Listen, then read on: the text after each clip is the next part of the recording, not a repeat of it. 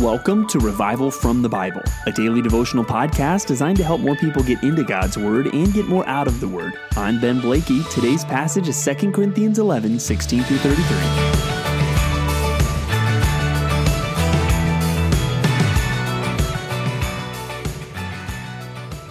When was the last time you had to prepare a resume? Maybe for some of you, it's been decades. Maybe for others, it's been days uh, and something you've recently done. But let's just be honest on a resume, you're trying to make yourself look good. I mean, not in a sinful way, but in a way you are trying to make yourself look appealing to an employer. You are trying to show your qualifications for uh, the job that you desire. Today, we are going to see what you could say is Paul's resume uh, towards the church in, in, in Corinth. Uh, as he is being accused by these false apostles. And again, remember, this isn't a personal beef. Uh, this is really a matter of, false teaching. These people are trying to lead the Corinthians astray from the gospel, and they're using personal criticisms of Paul as an example or as a tool to uh, bring this false teaching in. But Paul now is defending himself, and we've seen how that's awkward for him. He describes it even as, as foolish, what he is feeling he is having to do. But today he gets more into his resume. Why should you listen to me? Why should you trust me as an apostle? And now, what would you think? Uh, an apostle, or maybe you just think today about you know a pastor or some kind of ministry leader. How, do you think many times they would set themselves up as well? Here's why you should listen to me. And maybe they would list degrees. Uh, you know, academic things. Maybe they would list different jobs or positions of prestige that they have held. That's not the route that Paul goes. Let's look at this together and then see what we can learn from it. We, we see again Paul in this first verse of our passage today, verse 16. Paul, the awkwardness, the foolishness that he feels. I repeat, let no one think me foolish. But even if you do, accept me as a fool so that I too may boast a little. And he's saying, hey, these false teachers are boasting. Okay, uh, let me boast and basically make my defense. And he says in verse 22 Are they Hebrews? So am I. Are they Israelites? So am I. Are they offspring of Abraham? So am I. Are they servants of Christ? Uh, and so these are maybe some of the more traditional things, kind of the background, pedigree, prestige things that they are claiming. And Paul's saying, I can match them. But now, what makes him better? And this is where, again, you sense his awkwardness. Verse 23 Are they servants of Christ? I am a better one. And now he says, I'm talking like a madman.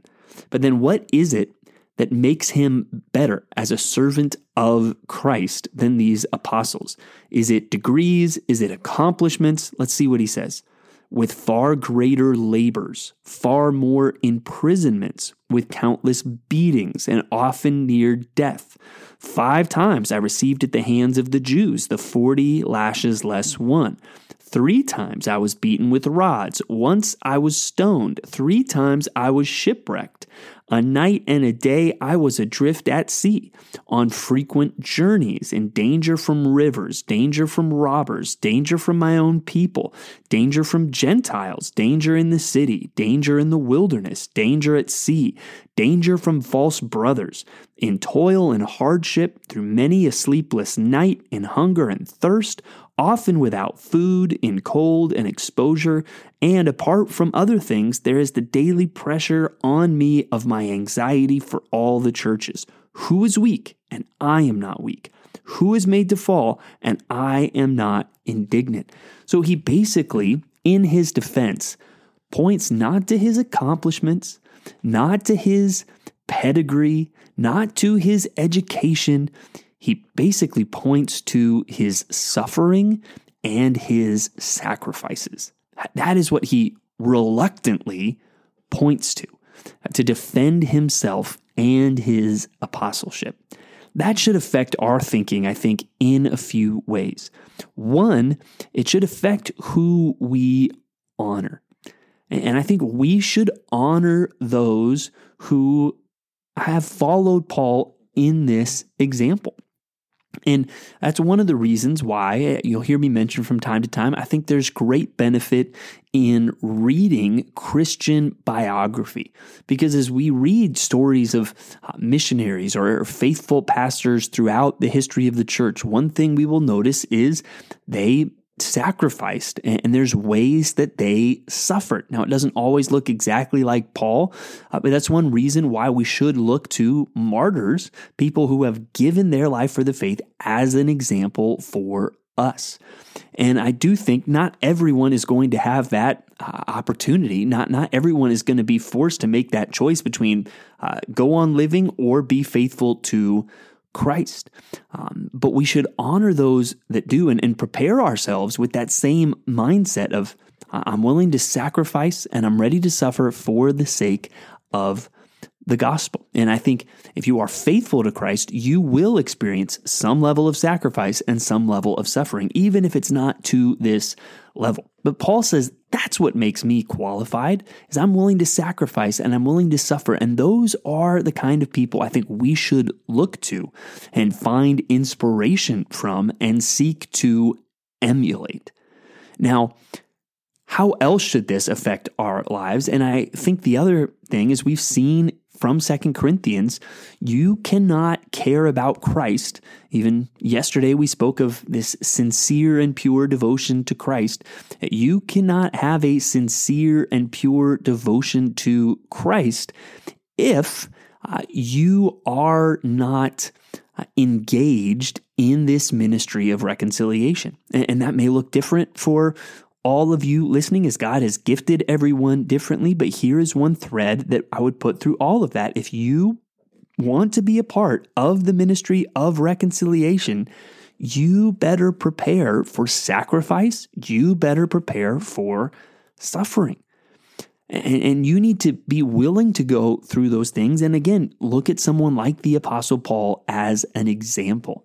And honestly, one effect I think this list should have on many of us is man, some of the sacrifices I may be tempted to complain about, like, oh man, this is so hard as I serve the Lord in this way, is we should look at this list and honestly be somewhat ashamed of ourselves. Man, I'm complaining about my suffering, which is nothing compared to the Apostle Paul's.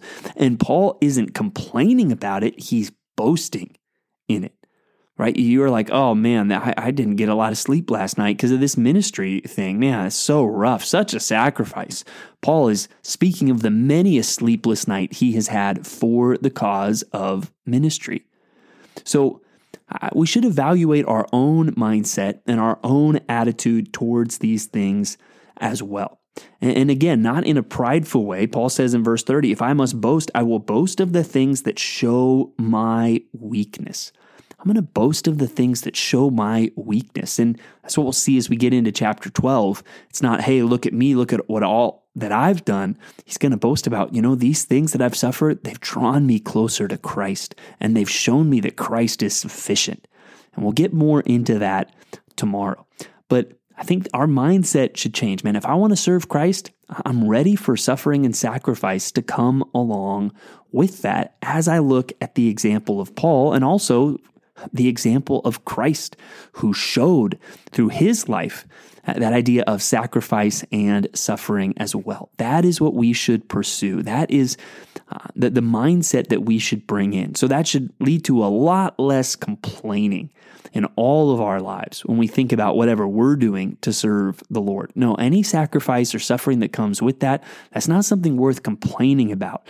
There's even a, a glory to be had in that as it reveals the power of Christ. So, what is a good ministry resume? Well, certainly there, there may be some, especially for pastors, uh, some level of education and experience that, that is good. But, but the heart that we should all aspire to is one that is ready to serve the Lord no matter what the cost may be. Thanks for digging into God's Word with me today on Revival from the Bible. For more resources, check out revivalfromthebible.com. To learn more about Compass Bible Church Treasure Valley, go to compassbible.tv. The grace of our Lord Jesus Christ be with you.